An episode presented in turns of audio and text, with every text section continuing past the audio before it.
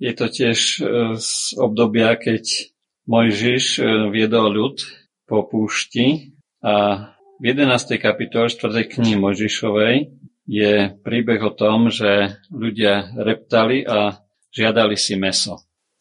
11. kapitola, môžeme od 1. verša. A ľud bol sami taký, ktorí si sťažujú a hovoril zlé v uši hospodinove. A keď to počul hospodin, rozniestil sa jeho hnev a zapálil sa proti ním oheň hospodinov a trávil v zadnom konci tábora. Vtedy kričal ľud na Mojžiša a Mojžiš sa modlil hospodinovi a oheň zhasol. A nazval to meno toho miesta Tabéra, lebo sa bol proti ním zapálil oheň hospodinov. A pri miešanej zberby, ktorá bola medzi nimi, zmocnila sa veľká žiadosť. Obrátiac sa plakali aj synovia Izraelovi a vraveli, kto nám dá jesť mäso? No tam, keď si to ďalej budete čítať, potom Boh povedal Mojžišovi, chcú mäso, tak ja im dám. A nebudú ho mať jeden deň, 19. verš.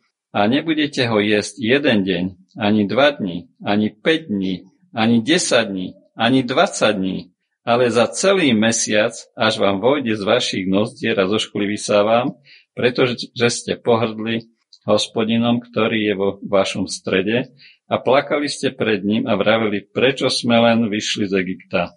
A 23. A hospodin riekol Mojžišovi, či je azda prikrátka ruka hospodina vykonať to? Lebo tam bolo 600 000 ľudí a Boh povedal, že nebudú jesť ani deň, ani 2, ani 5, ani 10, ani 20, ale celý mesiac.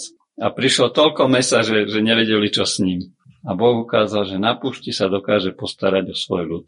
Len chce jedno. Aby sme sa nedívali na tú púšť, aby sme sa nedívali na tie prekážky, na ten nedostatok, ale aby sme uverili Bohu, že to, čo On povedal, sa stane.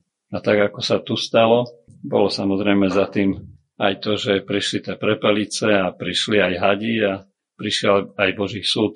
A Pán Boh si stál za svojím slovom a vykonal ho, ale tých, ktorí neverili, tých vedel aj potrestať. A my by sme mali takej bázni dôverovať nášmu Bohu a stáť na jeho slove. Aj keď sú tie okolnosti proti, aj keď nevidíme ešte výsledok, ale keď Boh povie slovo, môžeme naozaj dôverovať, že nemá krátku ruku, aby to nemal vykonať. Ale pamätajme, že to, čo od nás chce, je bázeň, tá úcta a dôvera, že keď on povie, tak vykoná. Amen.